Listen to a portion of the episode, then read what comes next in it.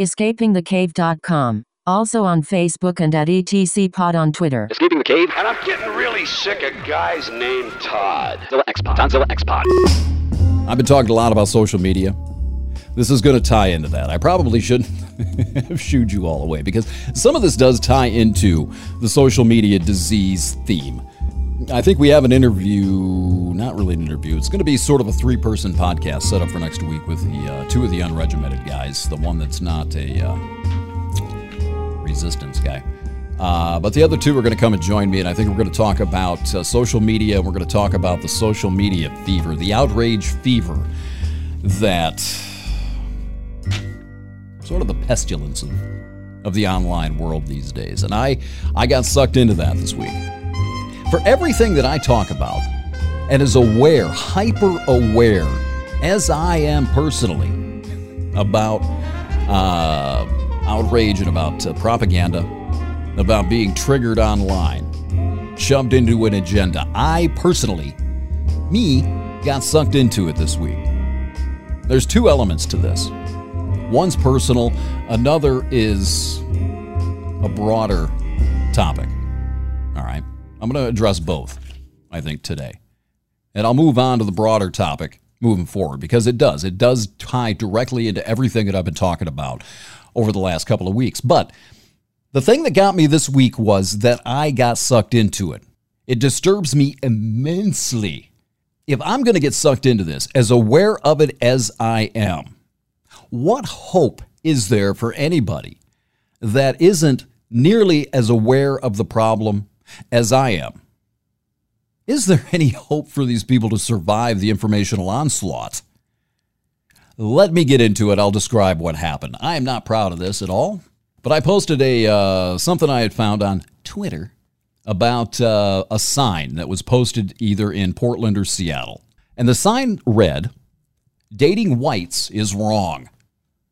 And in essence, it said that whoever dates a white guy or a white woman will be punished because white people stand for bad things.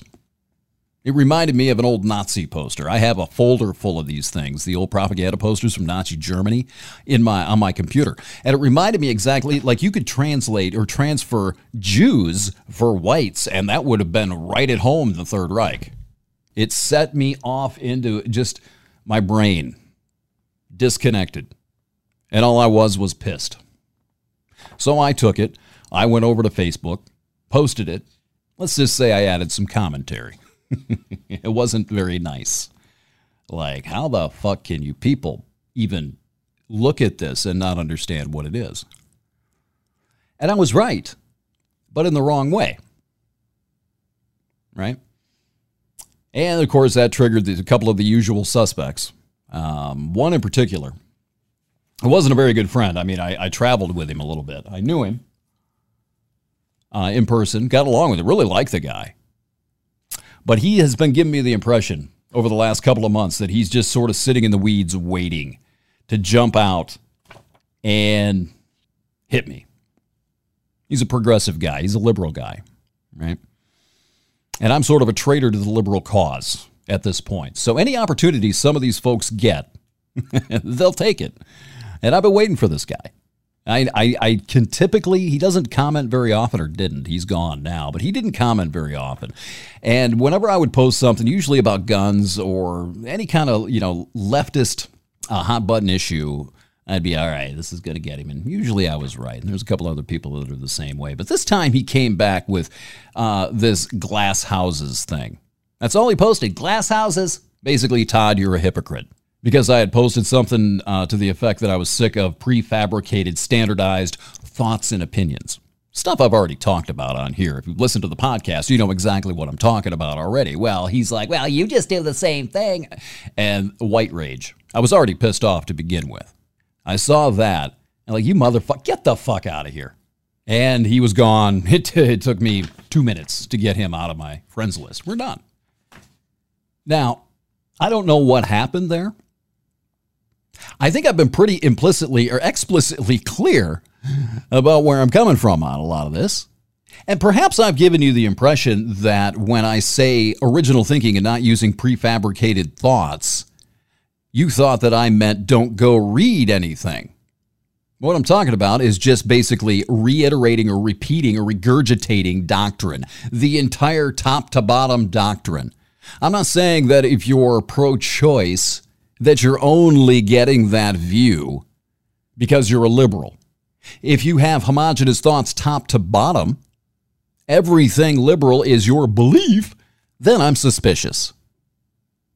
In this case, this guy had never shown me any reason to believe that any of his thoughts and or opinions were not homogenously in line with everything liberal. A lot of my liberal friends are the same exact way. I have never seen them put forth anything deviating from the doctrine of the liberal church. So when I see that, after everything I've done, everything I've gone through in the last 10 years, to make sure, to put myself through a filter to make sure that I'm not just regurgitating somebody else's prepackaged doctrinal bullshit to see glass houses in this drive by fucking fashion. Oh, yeah? What's glass house about it, fucker? Get the fuck away from me. I'm still pissed off about it, can you tell? this was a few days ago. Right? So I reacted. And I'm going to get to this because this is this is extremely this is important uh, for my old friends, for anybody that knows me personally or interacts with me on a regular basis online. It's important that you understand where this some of the stuff that I'm going to get to comes from, because I I, I come across as temperamental. Like I'll turn on you, and I will. But you have to understand why and where it comes from and what I hate the word. I got to use it triggers me. It's a very specific thing. And when I sniff it out, man, you're done. You are done. Gone. For good. This has happened to me a lot, and I don't think people understand where it's coming from. They have no reason to understand where it's coming from. I've never warned them about it. I've never even talked about it publicly. Not really. I need to do that. And I want you to understand where I'm at. I want to I want you to understand where I'm coming from, and I want you to also to understand where the fence line is the boundary line. Because a lot of us haven't seen each other, haven't laid eyes on each other in 30 fucking years. That's important to me. If I haven't seen you in 30 years, had an organic interaction with you in that long, our friendship capital may not be as high as you think it is. I put a lot of stock in that. I don't put a lot of stock and I'm going to get to this in a little bit, but I don't put a lot of stock in maybe running around in trucks, drinking beer, chasing beaver 30 years ago as a 48 year old man. We probably had great times. We probably got along really well, had a lot of things in common 30 fucking years ago. I'm not the same person now at all. And there is some cognitive dissonance here with me when it comes to interacting with people that I have not seen in so long. There's roles that people play we haven't been around each other. I haven't seen the changes in you. I didn't see your kids grow. I didn't see them born. I didn't see them as eight year olds. I didn't see them as 13 year olds. I didn't see them as 18 year olds. The shock between who we were then and who we are now, the difference and the gulf is astronomical. And there's no, there's not been any short passage of time here. So when we get together, and we sit down and we start chatting, one of two things has to happen since there's no shared experience between 1989 and 2019. One of us has to revert to roles, or we have to proceed to really get to know each other really, really well. Again, start from the beginning. That doesn't typically happen. So one of us has to revert to our roles. And most of the time, we revert to the old roles we both once had. I've talked about this before. I've used the pet cemetery thing. Sometimes dead is better. Digging up ghosts. And how sometimes it's better to leave the bones in the friendship boneyard. Let the ghosts lie, man. Let the let the bodies lie. We can talk about, you know, these really superficial things, stuff we did a long time ago. We can be friendly, we can reminisce, we can you know, uh, uh, sort of interact on this common level that we once had. But when it goes beyond that and it starts to get to who we are now, there is no commonality there. We, we don't have any shared experience here. And it's a real problem for me because when I was there and I lived there, I wasn't exactly a shining example of a human being. I was drunk most of the time, man. I did I had the depth of a thimble. I mean, it was there, but I didn't do anything with it. You sure as hell didn't see it. Most of the time, most of my friends and I were either at the bar or playing softball or doing something that involved partying, right? And when I go back there now, I noticed this in 2013 when I went to my friend Brian's place. It's really difficult for me to be there and try to reconcile who I am now with who I was then and try to have these roles sort of recur and try to fight that off. It's nearly impossible to do. Let me go back a little ways here. When I first left in 1997, I was 26 years old.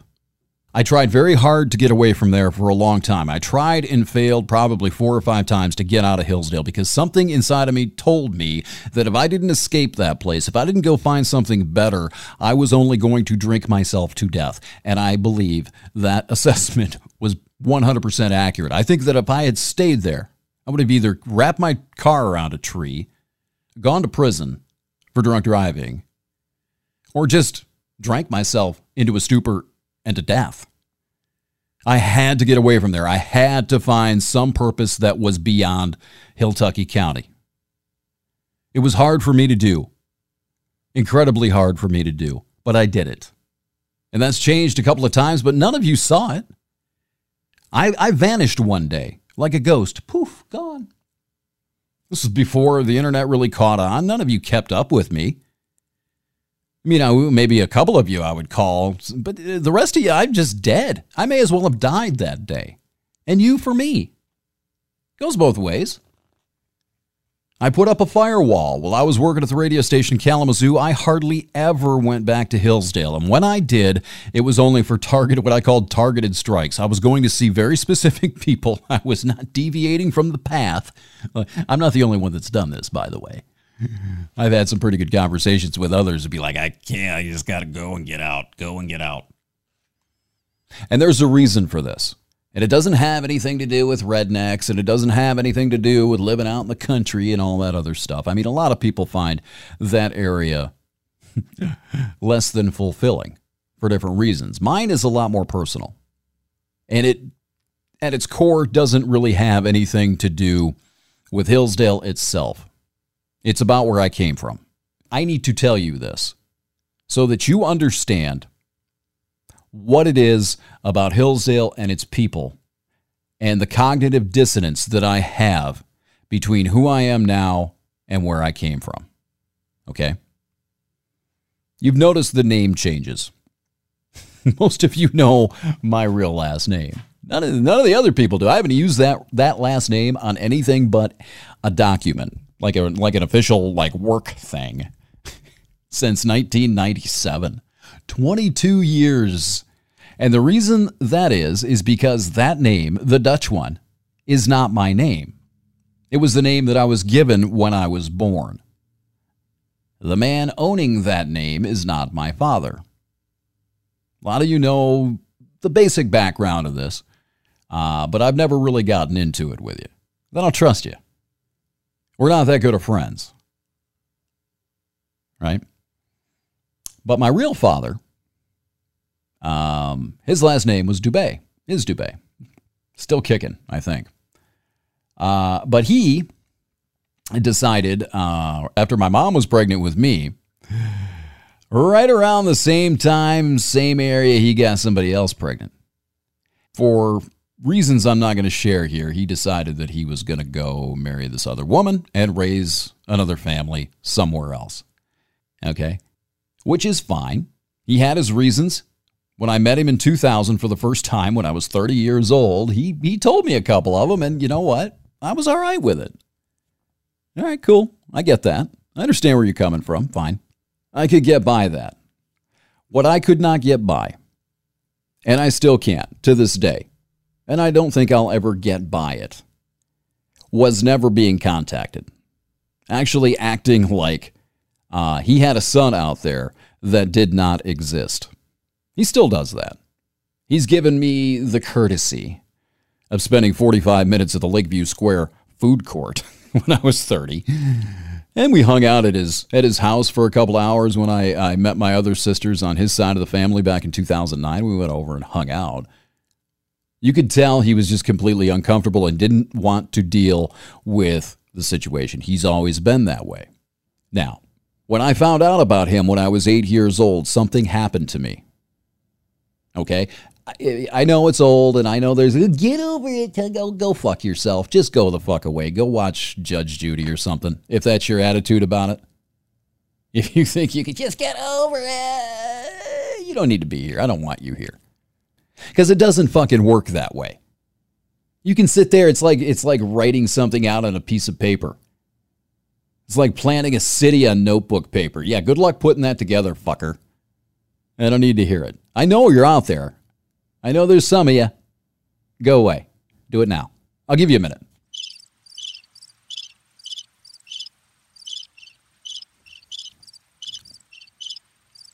You gone yet? Good. But that did something to me when I was probably eight or nine years old. It did something to my sense of who I was, what I was, and my sense of value, self worth. It's always been a sense inside of me since I was a little kid that I wasn't worth anything. I, have always struggled to articulate that. It's, it's self worth. Being rejected, being not good enough, that was ingrained into my head by myself, admittedly, my perception of it from the time I was a kid.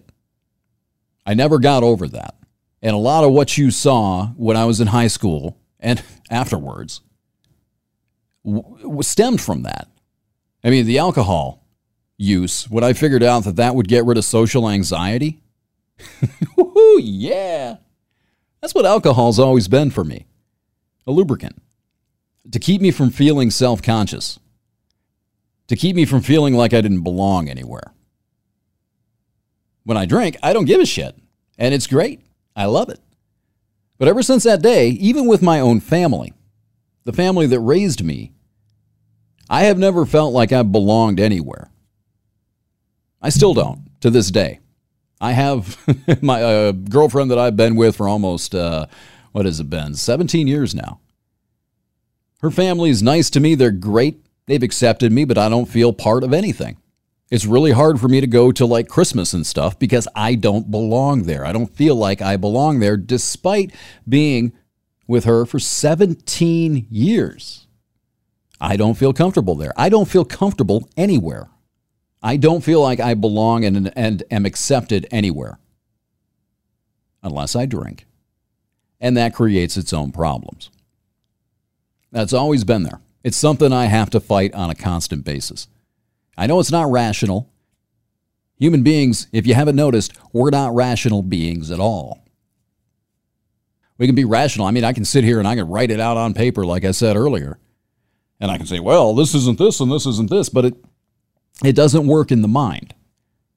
Unless you get to it early, change the layout and the perception, it's almost impossible to change that. You have to maintain it.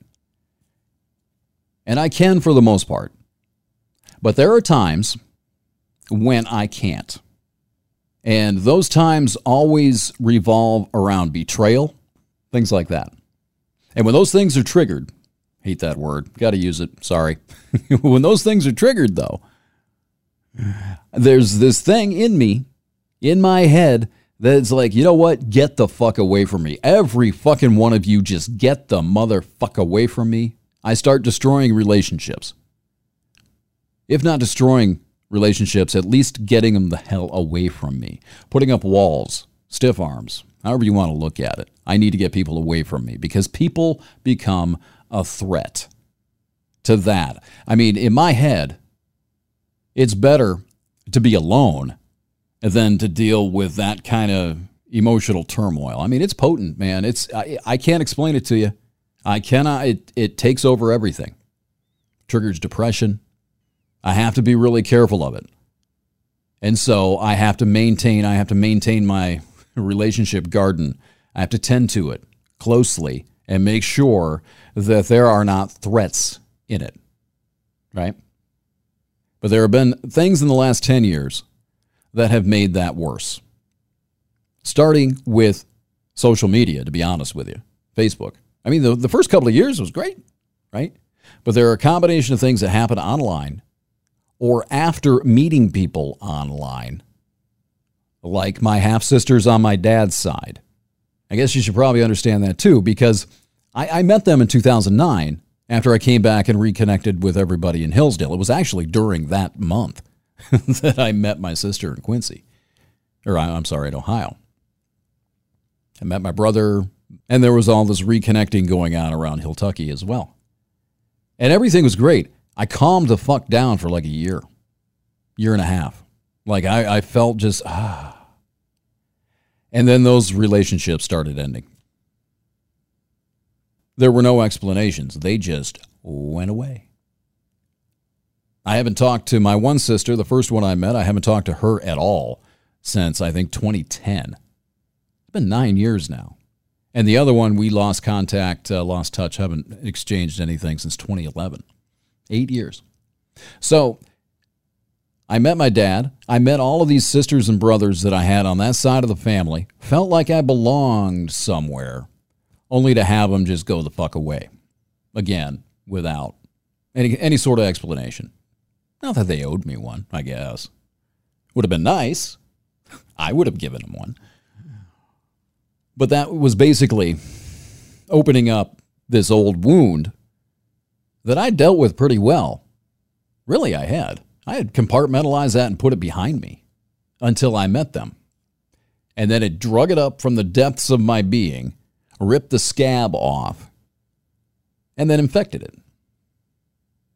I, have thought about this a number of times. Would I go back 10 years this year? Would I go back and would I meet all of those brothers and sisters, and I don't think I would. It was great. I had a great year and a half with him. It was good to get to know him. I, I adore my nephews. But overall, that experience was not good for me. And I am in a worse place now than I was at the end of 2008 because of it. It's made me skittish. I don't trust people. I don't accept feeling like I'm a part of something because of the likelihood that that's going to end and I'm going to be kicked out. Happens a lot. It's happened a lot to me. Some of it's my fault. I don't really care about the blame, to be honest with you. I, have you know, encouraged some of this. I admit that, but it doesn't matter. Yeah, it may be one of those things where I'm prepared, sort of generating it. I don't feel like I belong, so I generate people ostracizing me. I don't know. It could be. I'll admit that. I'll offer it. But either way,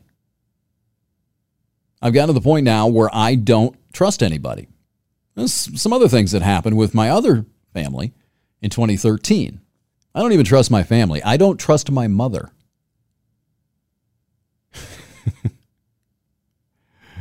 I've had a lot of friends that have gone by the wayside for various reasons.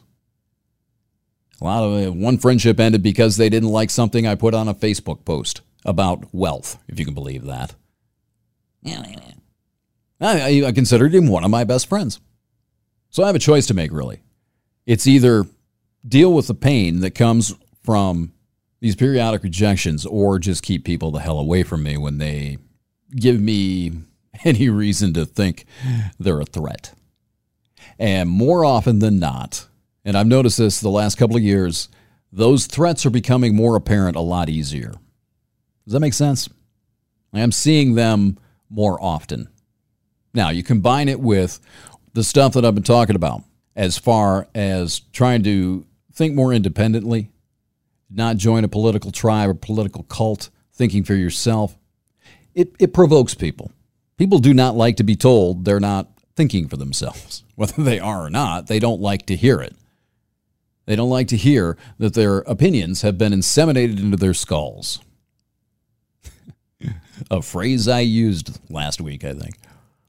People hate that. I, I know that going in, but it makes me a target then, doesn't it? So if anybody's looking to get back at me, get a jab at me, they're, they're going to be lying in the weeds like Sandy was this week. And when I see that, you're gone.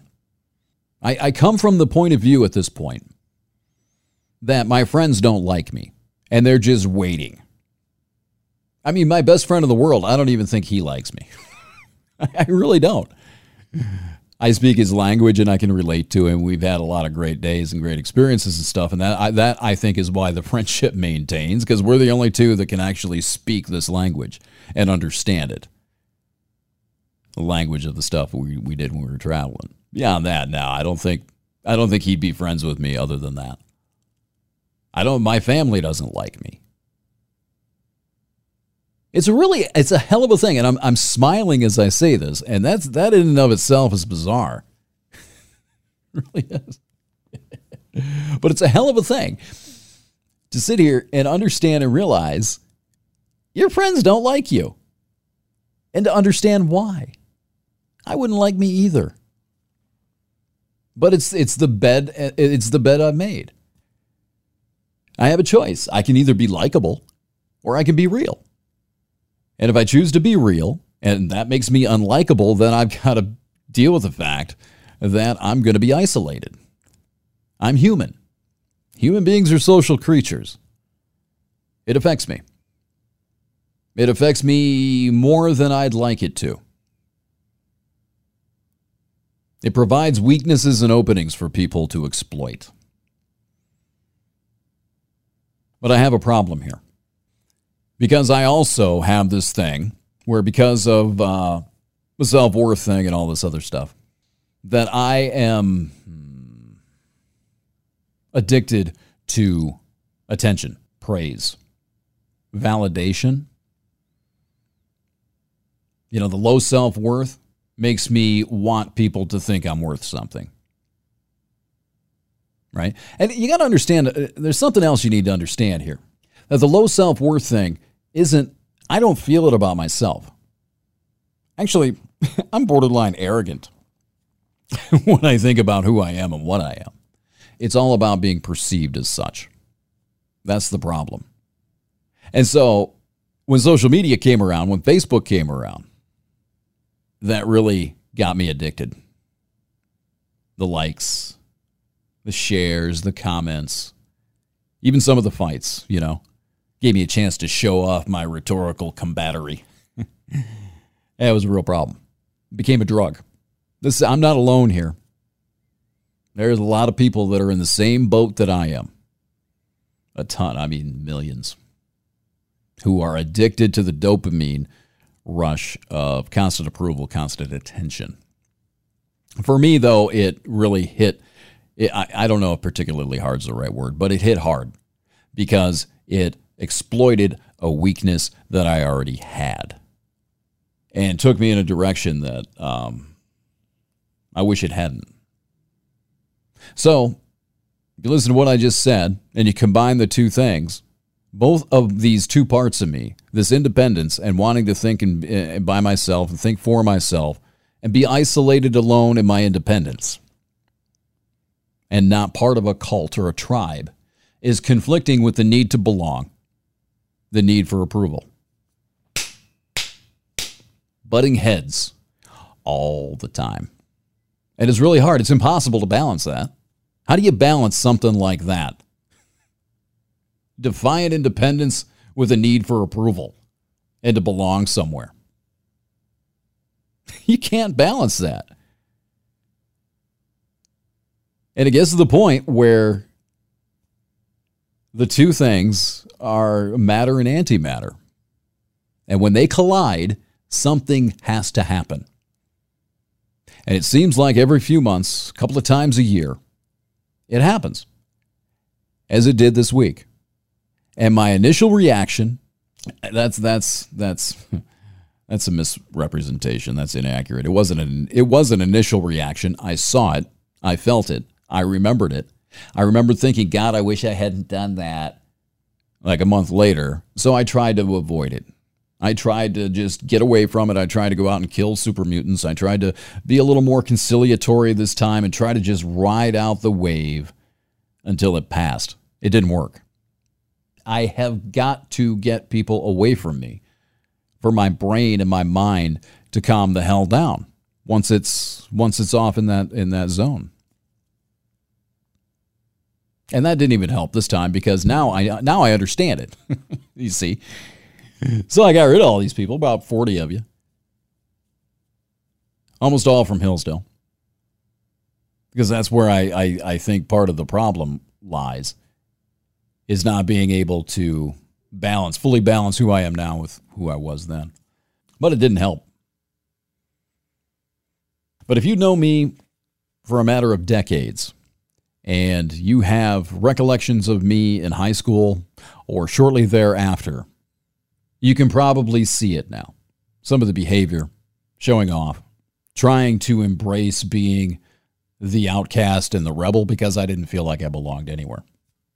A lot of you I know have detected this this this part of me that when I'm around a bunch of people or even a few people that I don't know very well, I will shut down occasionally.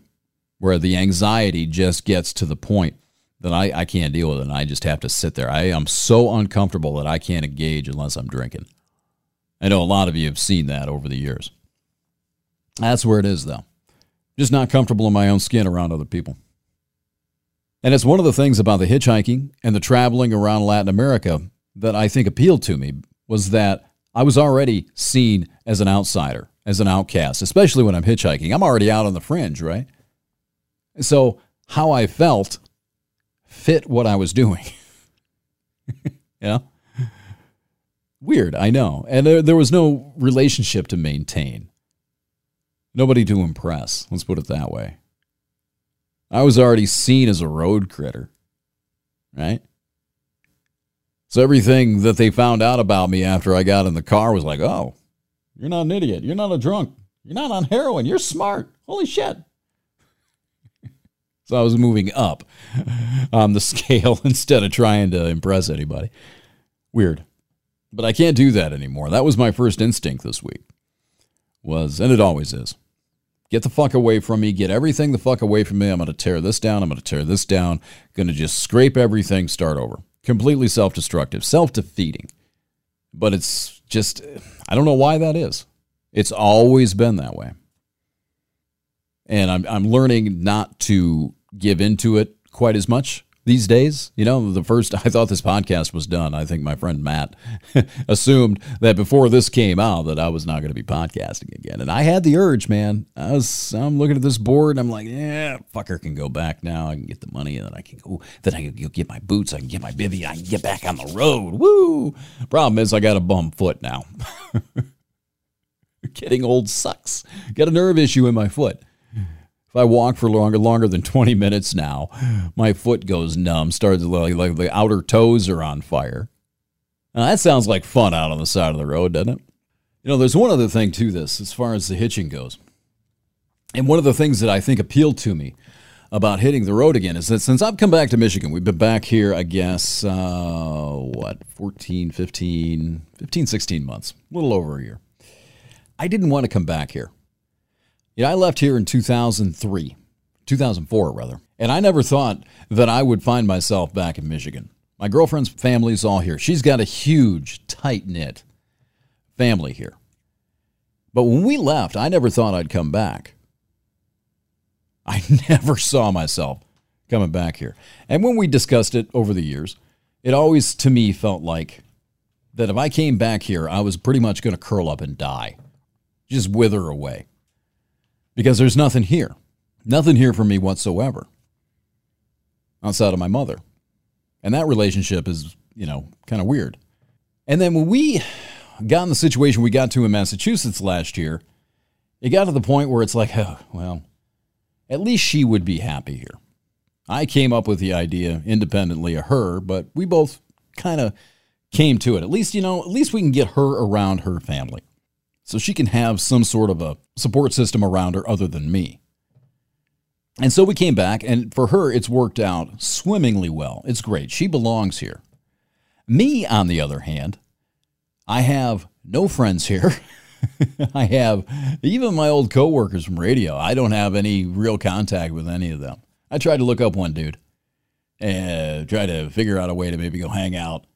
And, you know, it's the old sort of California fake kiss on the cheek. Sure, we'll get together. That kind of thing. I, despise that. Don't ever do that to me. but it never really came to fruition, right? And so, over the course of the last year, I have steadily found myself isolated, completely isolated and walled off from the real fucking world. I haven't left this apartment. It's going to be three weeks. This is all I do. I read constantly. I examine things. I, I kind of pay attention to the news, and I'm really obsessed with what social media does to people. That's what I've become over the course of the last 16 months or so. It's become a project, an obsessive fucking project that has no human involvement whatsoever outside of myself and my girlfriend and these walls. I am completely isolated here. So, what appeals about hitchhiking to me at this point was reintroducing the human factor into all this. You know, getting back into that method of getting out there and just randomly encountering people. I mean, it's become almost impossible for me to really get to know anybody. I don't trust anyone. Human beings are inherently deceptive, instinctually deceptive. That's not me being a cynic, that is true. I do it, you do it, everybody does it. Everybody puts on a show for everybody else, and it's probably a goddamn good thing.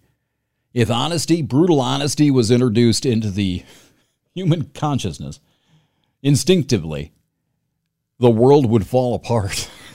I get that. I'm not condemning that.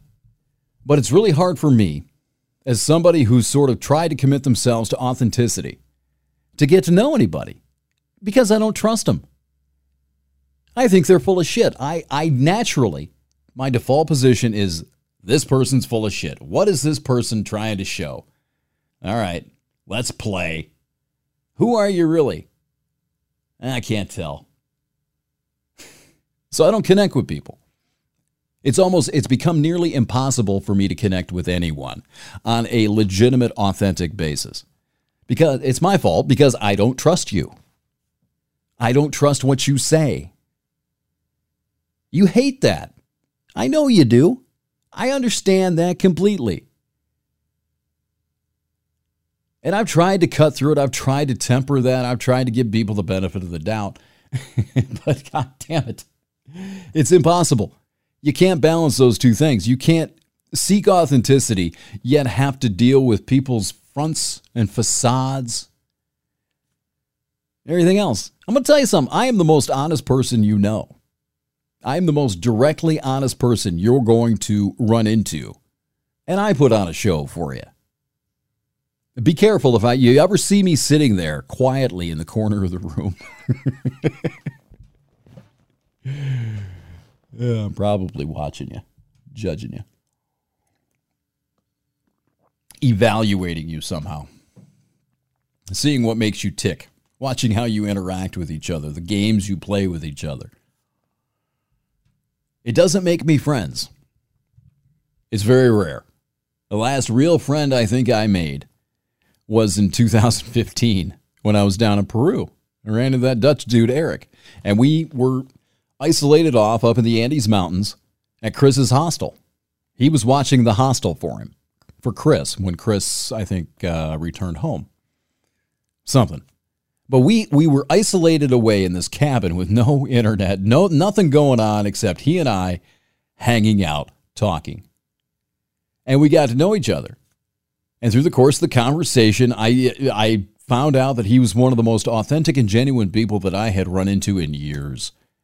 And once that happened, the guard came down and we could actually connect. And again, it was one of those temporary things. It's like, well, here he is. And now he's gone. Not somebody I can have in my life on a regular basis. So, yeah, I, I'm completely alone here. Doing this by myself, which is the bet I made, it's fine.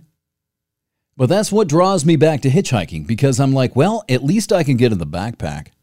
At least I can get out into the real world, into, into nature, and with the weather patterns and the, the the day clock. You know, getting up with the sun, going bed, going to bed, when, when the sun goes down and all that shit, which is great, by the way. But also have these random human interactions with people with no expectations and who will refuse, because of who you are, who I am, sitting on the side of the road as a disposable fringe creature they assume is basically been cast off away from society for whatever reason. There's no facade there. It's the best thing about hitchhiking. You get the authentic human being. They're not putting on a show for you. You're disposable. So you get in their car and you get the real human being. It's incredibly insightful. I was reading my old stuff this week uh, from 2008, I think, the first year when everything was new. But God damn it, I was positive, optimistic. I liked people. I liked those people I was running into. I like the authentic human being, the flawed human being, the real human being. There's an understandable commonality there when you can get through all the bullshit. But it's impossible to get through all the bullshit. You're not going to get that on the internet.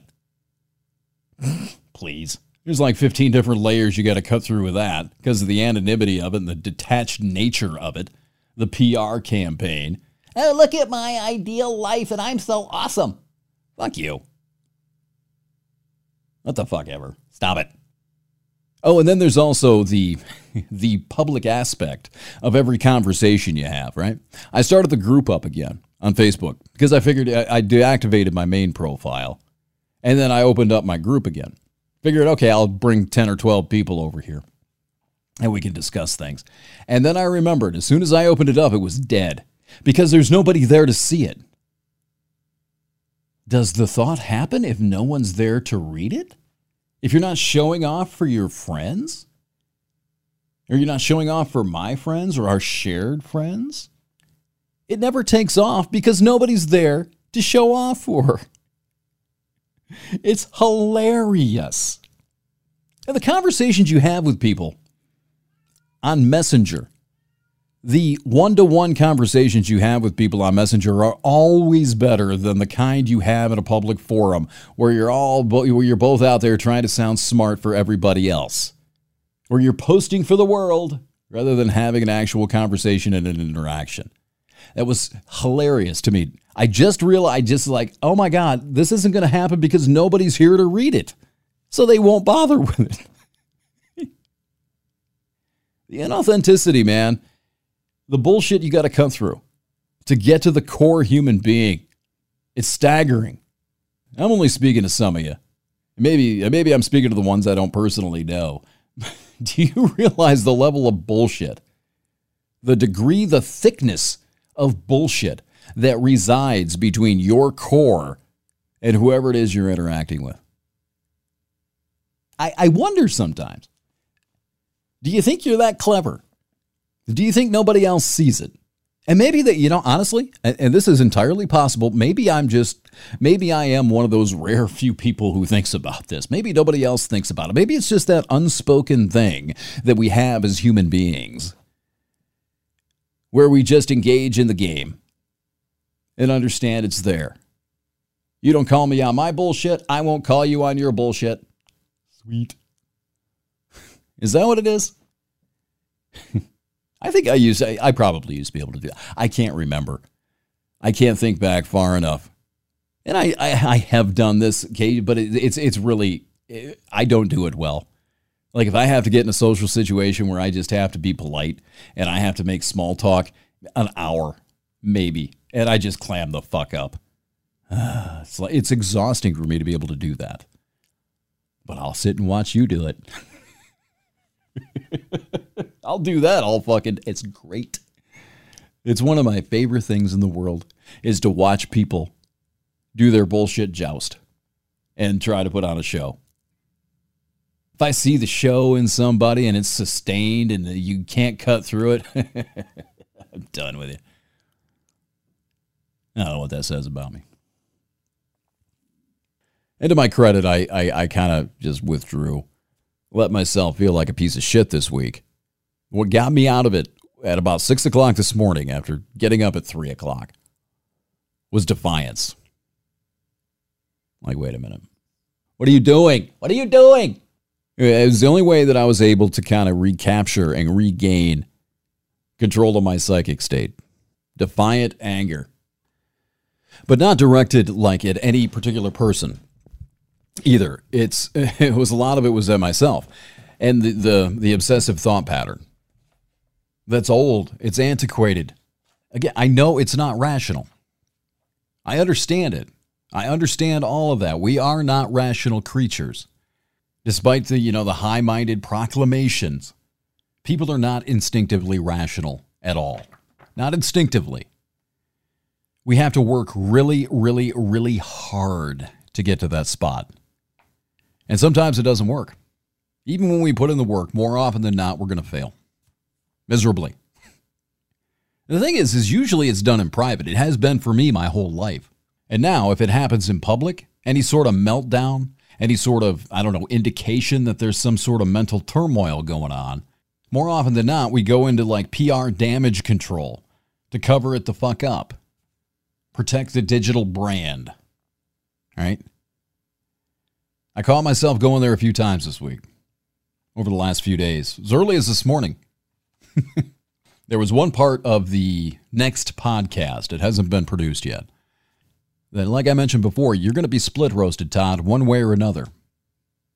And the people that triggered this this week were people that I would completely expect to come at me from an ideological perspective. Whether or not the piece was right or wrong doesn't matter. I mean, I made a mistake there. I made a huge mistake. And I have to give you a shout out, Thomas. My friend Tom decided to go to Snopes and actually see if that thing was real or not.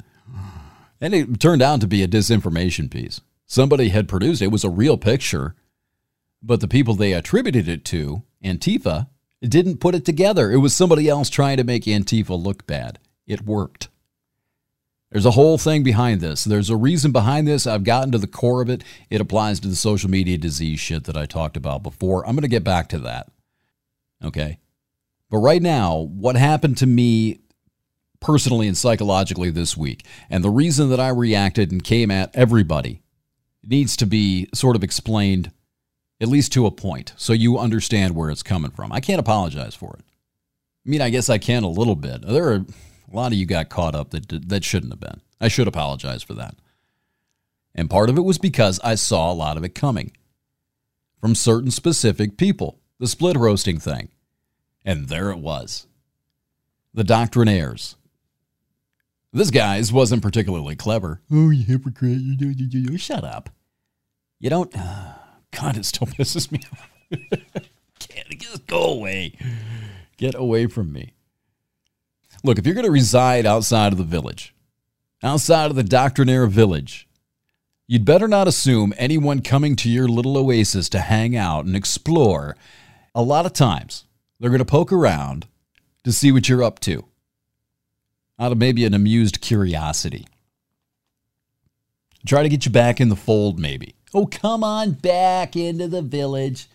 It's warm here. You don't have to think. Or worse, they're going to look for weaknesses they can use to attack you when you're not looking. Sounds harsh.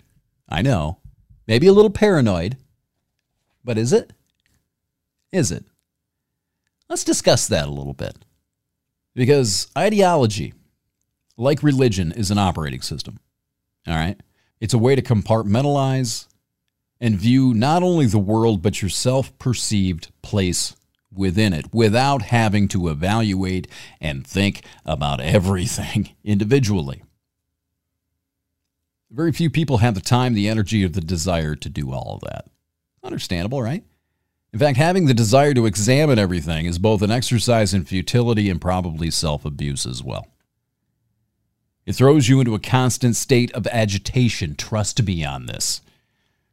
Confusion. Quite often, uh, when you begin seeing, you know, human ridiculousness, our own ridiculousness collectively and individually for what it is, can trigger an acute state of cynicism, enemy, hopelessness. The thing is, I, I didn't understand any of this when I started tinkering around with the Bhagavad Gita and found this phrase, uh, vitam impendere vero, truth at all costs, nasce te ipsum, know thyself, tenaski. I found those quotes and ideas about 15 years ago, and I, I latched onto them like a naive little twerp, thinking the truth will set me free. My friends, I'm going to use another quote here. This one's my own. This is from several years ago. The truth is a cold blooded reptile whose only responsibility to you is itself. It does not care if you survive or are devoured and then shit out by its appearance. The truth doesn't set you free. The truth just is. What happens to you after you're exposed to it, it has no concern for that whatsoever. Any imaginations to the otherwise are creations of your own little delusions. Truth is what it is. Your ego doesn't matter. How you relate to it and how you process it, it doesn't care. It still is what it is. I did not realize that. Ooh. Now, there are days that I wish I could go back to like 2004 and just say, nope, don't do that. Just no. you're not, no. I don't think you're going to like where this is going, Todd. Maybe not. Ah, it's too late for that. You can't put it back in the box. It's not something you can shove back in the bottle once you start, unfortunately. If I could, I would go back to 2009 and keep my religion, for Christ's sakes. I'm not even kidding. I was so much better off. The audacity of belief is a powerful thing. The audacity of belief, maybe the best of things, because it gives you, it's, it's the motor. Hope is the motor for everybody. And if you don't have that, you know, there's no hope and realism are two different things, right? And hope is a much stronger engine than realism. If you're hopeful you're going to get someplace, you're going to try harder, you're going to push harder than if you're sitting over here basking in realism, whether or not you can get there or should get there or if it's the right thing to do. It's infinitely more difficult to fuel your mind and your body and your spirit, your soul, your motivation with realism than it is to do it with hope. Hope is essential. That's why the sausage party hope thing is so important. You have to give people hope. What if there is none? What if you're stuck in realism and you see that hope is inauthentic? And you can't, because of your, I don't know, your ideals, your principles, you can't just contrive a sense of hope for either yourself or anyone else just because it's a fuel and an engine. What do you do then? I mean, if the path you've chosen, the path you've chosen to explore, is a rough and rocky one, good luck. It's like trying to climb to the top of Kilimanjaro on a kid's tricycle. Hope will get you there a lot quicker. It may be bullshit, but it will get you there a lot quicker. And I didn't realize that. I didn't. Well, I could have told you. Well, you didn't. Shut up. That's the hardest realization of all, man. They like to say the truth will set you free. It's not necessarily the case. It'll keep you real. You're going to be more authentic. You're going to be closer to reality. But the truth of the matter is, is that truth is a lot harder, infinitely harder than belief. I should have shut my phone off. And that's the thing, I think, that when people start tinkering around with really rough ideas and insights, trying to see things as they actually are, that will send people back to their caves of perception, send them screaming back inside these caves. Most people do not have the stomach for this, and I understand why. Believe me, especially when it moves from judging others to examining themselves, examining their beliefs, and most importantly, and not just coincidentally here, most importantly, most painfully, the distinct difference between who they really are, who they really are on the inside, and who they think they really are, who they quote unquote want to be, and most importantly, who they pretend to be to the world. Those things are never the same. I'm always me. I'm always keeping it real. Bullshit. Shh. And all that stuff's the beauty, the sheer beauty of the mythology put forth in the Bhagavad Gita. That text presents the naked ego. Only if you're willing to look at it, though. Warts, scars, everything. Everyone thinks they can do that effectively. Everybody thinks they can. They're wrong. You can't. We know the ones who've successfully pulled that off. We know those people by one name Jesus, Buddha, Muhammad. I have never gotten close, personally, to domesticating, let alone breaking or disposing of, my own ego. I've never gotten there. Again, I was embarrassingly naive in thinking I could even get close to that. be perfectly honest, I'm too lazy. I'm too scarred. Far too self absorbed in my own pride and pain to even think about letting all that go and really begin the process. Now, am I embarrassed to say that? More importantly, do you think I should be embarrassed to say that? Be perfectly honest, I'm not, because the vast majority of you haven't even approached the point where you can see your own bullshit for what it is. I mean, dumb people don't know they're dumb, right? I'm not saying you're dumb. Stay with me here. Dumb people don't know they're dumb. While I'm not calling you dumb, I'm just going to say that again. Most people fall into that sort of category when it comes to self exploration. Thing is, is that I can at least see this let alone admit it publicly on my own podcast where it'd be effortless to just move on and engage the Toddzilla branding project. that I can even admit it and see it and put it forth puts me leaps and bounds ahead of the vast majority of people. Maybe you think I'm being prideful, maybe a little arrogant. Tooting my own horn, maybe. Right. It's fine. Go ahead and think it. I get it.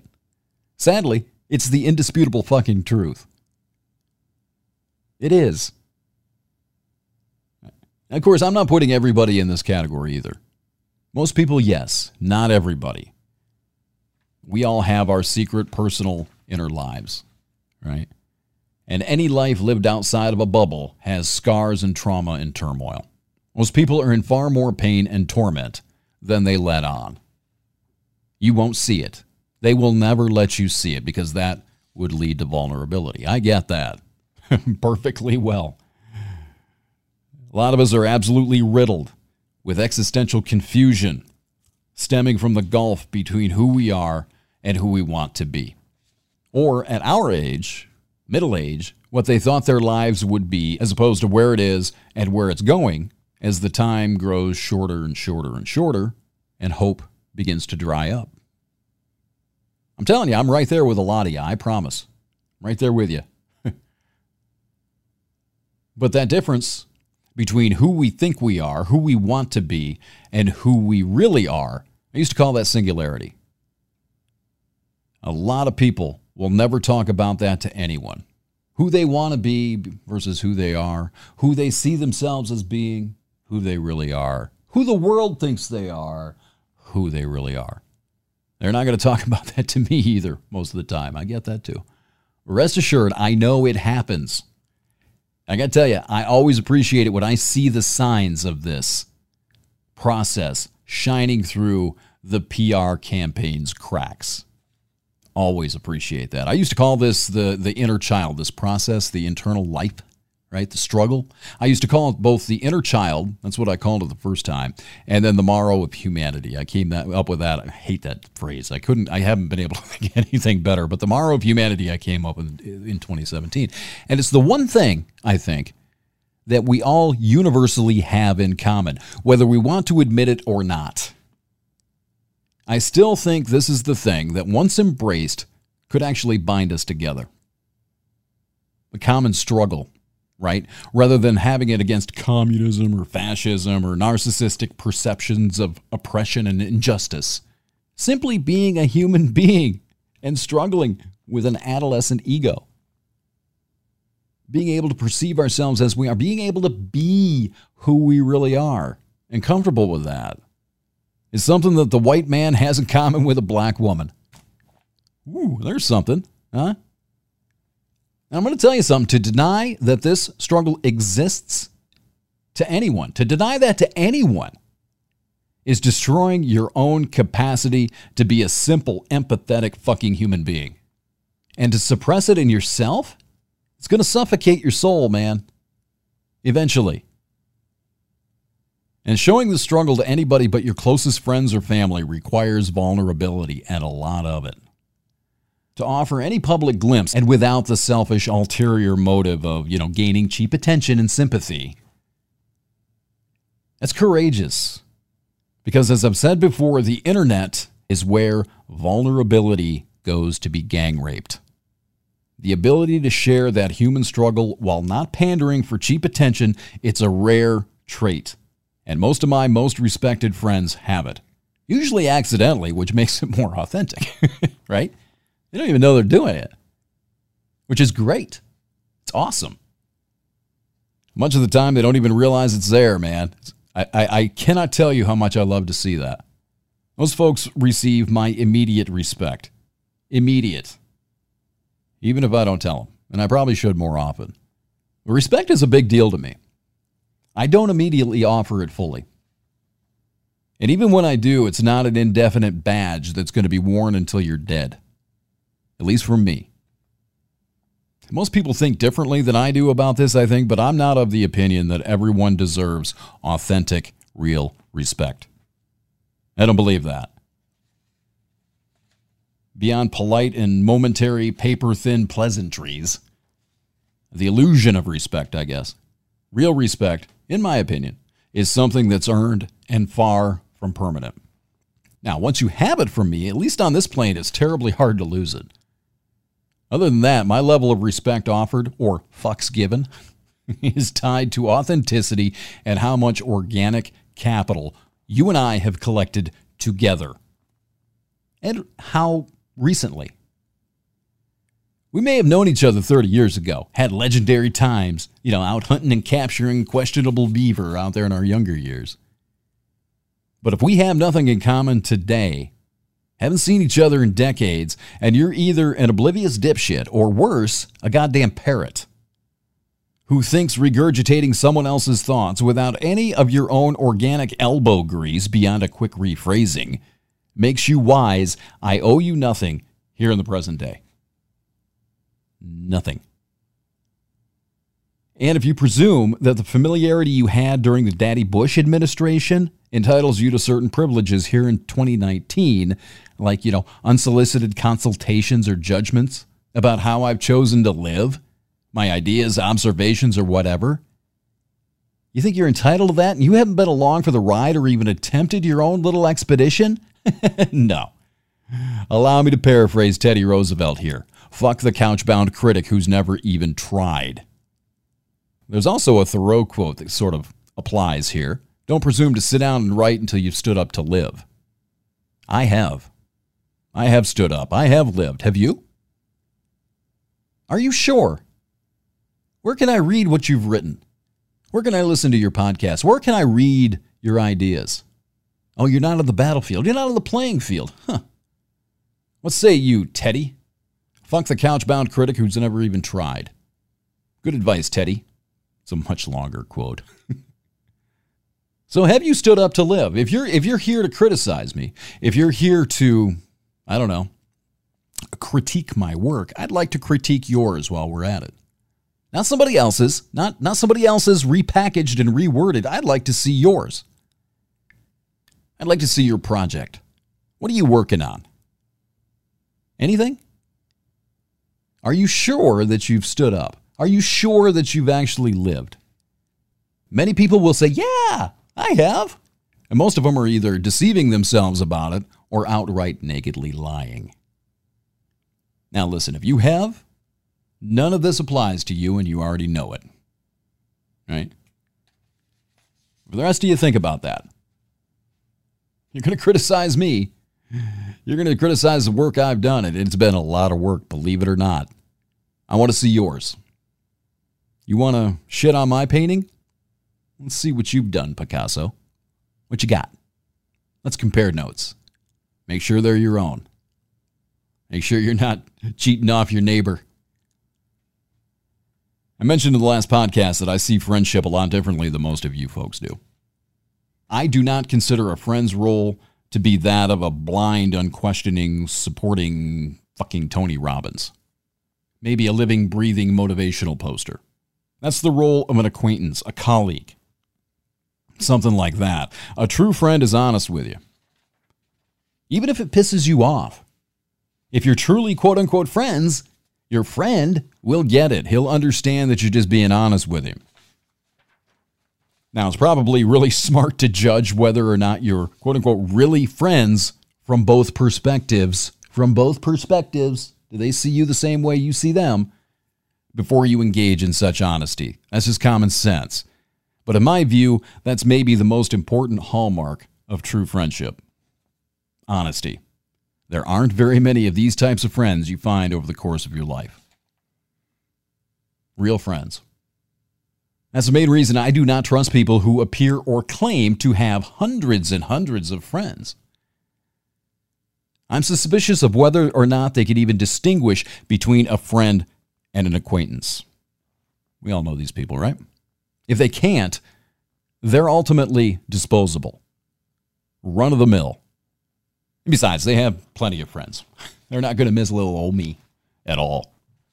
But the problem here is that when this happens, when the eventual divergence occurs, the disposing of the friendship comes along, butthurt kicks in. And if they sniffed around long enough, or if you've let them too close to home, they might have some personal psychological weaponry to use once it becomes clear that the friendship isn't quite what they assumed it was. These are the fuckers, these cocksuckers, I refuse to abide. For obvious reasons. I have issues, and that's one of them. You want to see me unbridled in a state of rage? That's the way to do it. I mean, these people are going to go away once I sniff it out, one way or another, whether the weaponry was directed at me or not. I pay attention to how you treat other people. Do you realize that? especially if you're on Facebook. I watch what you say to other people. I'm almost constantly judging people. Until I'm really comfortable with who the hell they are, I pay attention. I'll follow you around other people's profiles. I do that. I see what you're saying on other people's pages. Shit shows up in my news feed. let's see what he said. I'll compare notes, see what you said over there to what you say to me. I look for consistency, originality, I look for doctrinaires above all else, especially if they've come out and claim to be a certain way or this way or that way or another way. I'm tending my garden when I do such things. It's a wise practice. Making sure you surround yourself with the right people. Signal to noise. A lot, a lot of metaphors here the useless shit epiphany I had. Lightening the load. Carrying only what you need. I can go on and on. That applies to people too. People who are offering something, providing something. People who aren't just pretending. Wasting your fucking time by pretending to be this, that, or the other thing when all they are is a cookie cutter copy, a clone of somebody else. I'll just go to the original if I want that. What the hell do I need you for? Seriously. What do I what are you offering? What are you providing? What are you bringing to the table? We already have potato salad. We don't need more potato salad. It really bothers people. I don't know why that is. I don't know for sure. but I think it's because I don't know. I'm not going to get into that. I've been uh, mean enough today. But I think, yeah, fuck it. I'm going to say it. I think it's because it reflects the lie. Anyway, yeah, you uh, you you you pull out that psychological weaponry on me. You're gonna do it one time. You had better make it fucking good. I won't be forgiving you later on, nor will I care to fight fair after that. Remember that. You made a mortal enemy. And the problem is, of course, that these fuckers, these creatures pollute social media a lot of times, hiding as your supposed quote unquote friends and also behind the first person illusion of anonymity that's provided by a little detached uh, security hiding behind their computer screens. They think they're safe. I, look, I've dealt with too much of this to want to deal with it anymore, both online and in my personal life. I mean, too much of that. That's one thing I will not, I will never abide that. And if I see you doing it to somebody else, taking a vulnerability and stomping on it, I don't care if it's directed to me or not. You're you're gone. We're done. You're not going to get a courteous explanation either. Fuck you. Go away. That's what you get. Look, maybe you're better equipped to handle this than me. That's great. I'm happy for you. Woo, go you. But whenever this happens now, I get the uncontrollable impulse to just get everyone the fuck away from me. Everybody. Doesn't matter whether you did it or not. Again, I know it's not rational. I understand that. Doesn't matter. It's a protection mechanism. It's a well used, a well crafted protection, uh, protection mechanism, too. Because honestly, it's better to have no one around than to deal with that. It affects everything, man. It almost got me again this week until I, I, I realized that surrender just isn't an option here. I'm, I'm, I can't just pull into my shell or go hide in the backpack on the road anymore. I've already done what I need to do out there. There's nothing new out there for me. I know what resides on the side of the road. I've already brought it home. At this point, it's just, it's an escape now. An escape isn't an option. So rather than bleeding on the ground in the fetal position again and pushing everybody the fuck away from me, perhaps I'm better served channeling some of this defiant anger, the useful kind and setting some very, very, very clear boundaries so you know where I'm coming from. And letting you know where the fuck the boundaries lie this time so there's no confusion moving forward. I am not a perfect human being. In fact, I'm quite broken in a number of different ways. I understand that. I am a conflicted, internally conflicted human being who's often fighting himself. I've been doing this a long time. I've understood it for a long time. I think what I'm getting to the point now is that I either have to peel part of it off or I've got to make friends with it. I don't think I can peel it off. I don't think this is something that I can just treat. I don't trust psychiatrists either, so I have to do this by myself. I've done really well at getting to it, understanding it, poking at the exposed nerve, it's not something I could just dive into. I've had to do this a little bit at a time over the last 10 years. Just I, I have a very just a very finite amount of tolerance for the type of pain that that triggers. And shame as well. Because you see these things, you understand these things about yourself. It brings humility into the picture, but also shame because you see how, how you've treated other people or how you've reacted in certain situations, thinking you were doing something for one reason, but it was completely something else. You didn't even understand your own reaction to something. Yeah, shame is a good word. Sometimes you can't repair those things.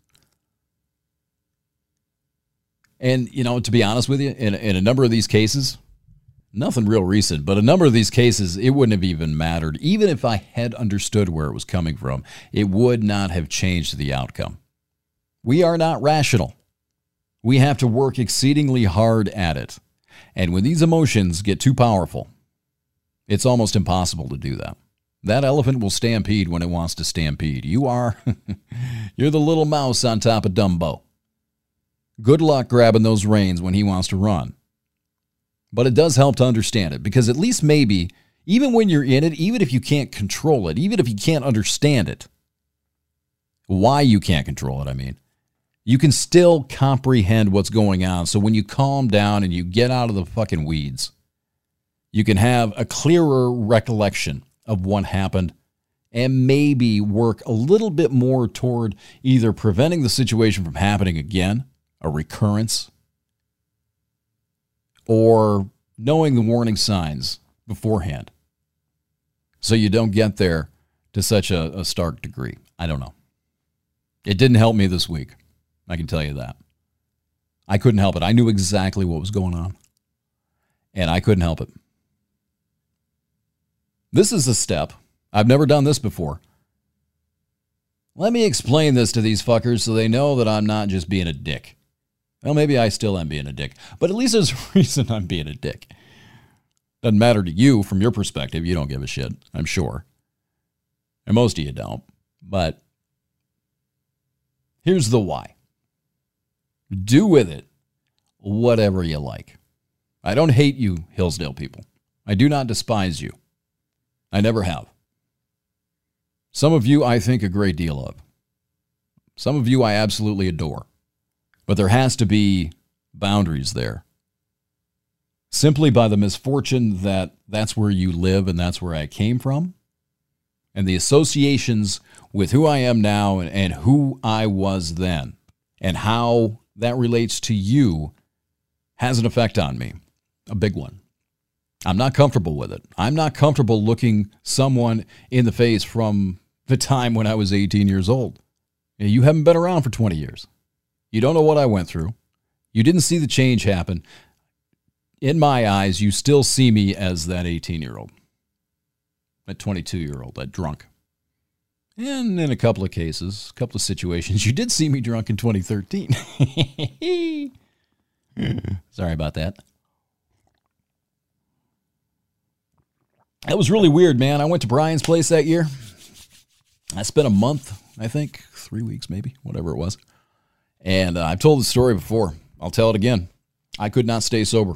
The anxiety was so suffocating the entire time I was at his house. It had nothing to do with him. He was great.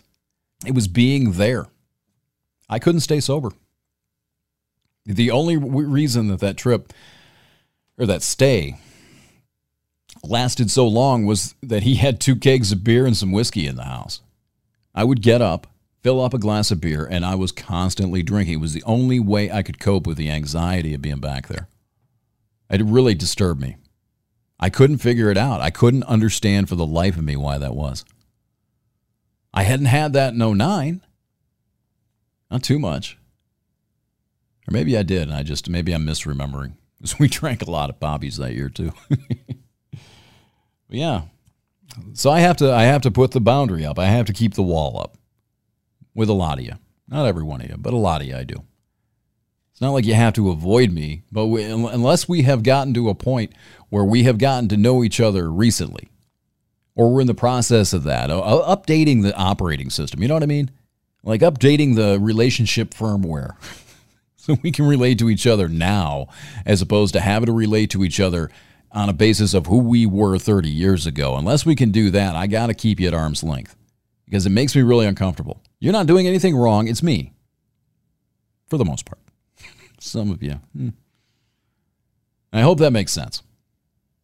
I hope that helps. Yeah, I know. I don't know that I explained this perfectly. It's really hard to dig deeply into this. It's not the kind of thing you talk about, right? It's not the kind of thing you're used to articulating. And I hope I've done this properly, that you understand where I'm coming from and why this is such a, a weird problem for me. I can tell you this I'm going to say this again. I may have mentioned it earlier. I don't remember what I said, but I'm not the only one that's dealt with this. There's been a few people that I've run into from Hillsdale who went away a number of years ago and feel really uncomfortable. They just don't like going back there. I'm not quite alone in this. I know where mine's at. It's compounded by the fact that I'm doing what I do publicly. I have been sort of living my life publicly for 10 years now. And I started 11 years. And I started doing this before Facebook. About six months before I logged on to Facebook for the first time, I started this. So social media wasn't supposed to be a part of this. But maybe it's for the best. I don't know. Maybe it's maybe it's for the best that I actually have to actually confront this and deal with it. I don't know. So there you go. One other thing that I do want to mention for you folks who are uh, listening along and are paying attention to the social media disease stuff. The thing that I talked about that triggered this whole thing, the post that I threw up on Facebook, uh, was a piece of disinformation. It was put out by somebody to reflect poorly upon Antifa. I was susceptible to this for a very specific reason. The reason Tom could think in his rational mind to go check Snopes to see if it was bullshit or not, and I didn't, was that I had been basking in. We're going to call, I'm going to start to call the IDW right adjacent. I've been paying a lot of attention at that point to the intellectual dark, dark web people. I've got another piece on this. I'm not going to get into it in depth today. But one of the criticisms of the IDW is that they are Trump adjacent. They're unfairly critical of the left while sort of positioning themselves as being these big independent thinkers, right? These non party affiliate, not ideologically affiliated, just free thinkers, right? I spent uh, the last couple of months since I started this podcast, anyway. That was my main Twitter feed because a lot of the stuff they put up there is really, really good. You know, Quillette is still one of my favorite uh, websites to get at least new information or different information or different points of view. But most of their Twitter people, the IDW stars, these social media intellectual influencers, all of their material is on campus free speech, how politics is invading science, and stuff like the transgender thing transgender athletes, and also what some people would refer to as reverse racism or whites hating whites or the condemnation of whites by certain progressive factions, which is real. The problem is that I was basking in it. I was seeing it constantly. And I've noticed now, in retrospect, I didn't notice it at the time. I didn't even put two and two together. But I want you to consider this as I say it. My temperature was rising the whole time. I was feeding it. I was feeding the fever, more bacteria, almost every hour of every day. I had put Twitter on my phone. Oops. I had put Facebook on my phone. Double loops. Why did I do that? I took it all that shit off two years ago. Why did I put it back? Because it was easier to post the podcast. It was easier to market the podcast with the applications on my phone. So I put it on there, but I started checking it all the time. Oh my God, there's more, there's more. Right? So I want you to think of all that stuff as fuel kerosene, gasoline, jet fuel, however you want to look at it. Just a little drop, maybe a little like a cup here, cup here, cup here, cup here. And along comes this fucking spark. The final straw where I started seeing all this stuff as like Hitler propaganda posters back in Germany in 1935. And it ignited. Boom. How difficult is that to do? To people who are residing in echo chambers constantly and consistently, feeding on outrage, self righteous outrage a lot of the time, but being outraged and being lathered up by this, that, the other thing. And then something like this, some piece of disinformation just conveniently dropped in there to set you off. How often is that happening?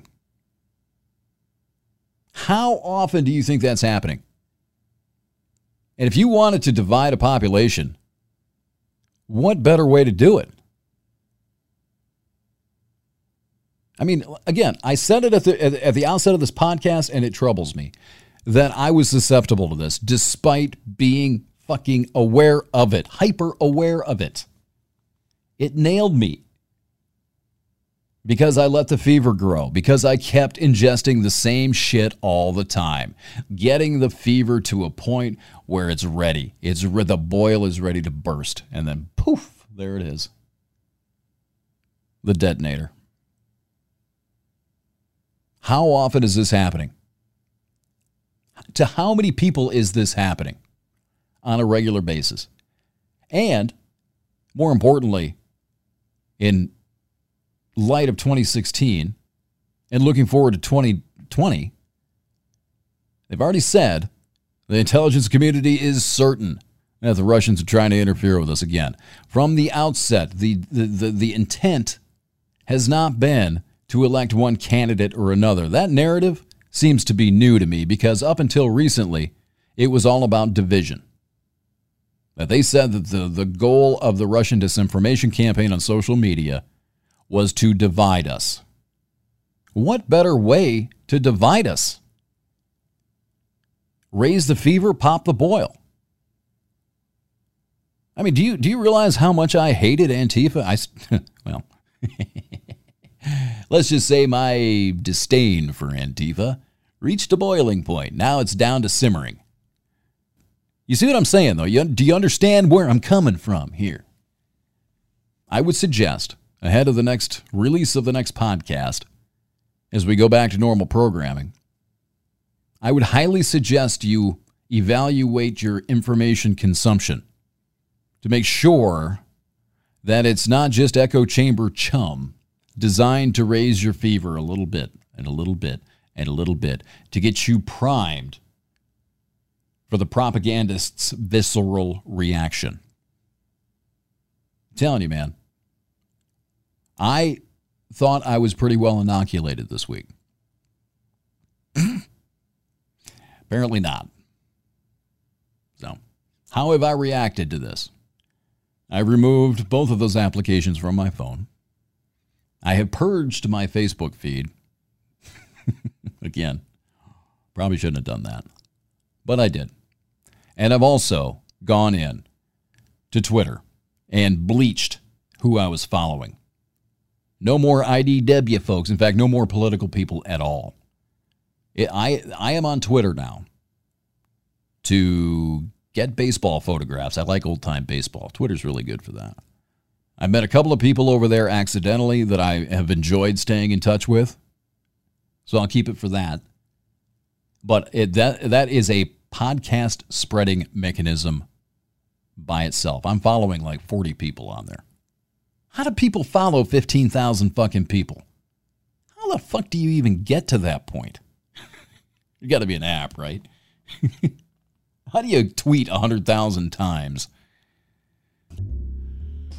Uh, so, anyway, there you go. I feel better. How about you? Has our relationship taken a step forward?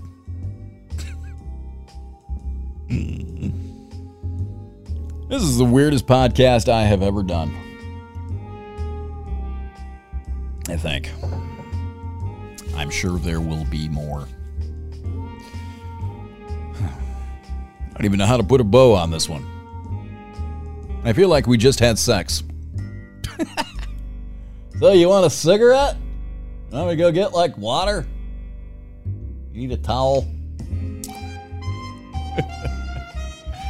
EscapingCave.com. That's the website. You can also uh, check out ChristopherMedia.net. All the great shows over there. They're going to be, uh, Chris and Rich are going to be joining me, I think, next week. We'll see. Uh, you can also get me over on Apple Podcasts, Google Play. I'm on Spotify. I'm also on Stitcher. Of course. Of course, everybody's on Spotify and Stitcher. And uh, at ETC Pod on Twitter. Facebook page is back functioning again. So hope to see you over there. Till next time, so long.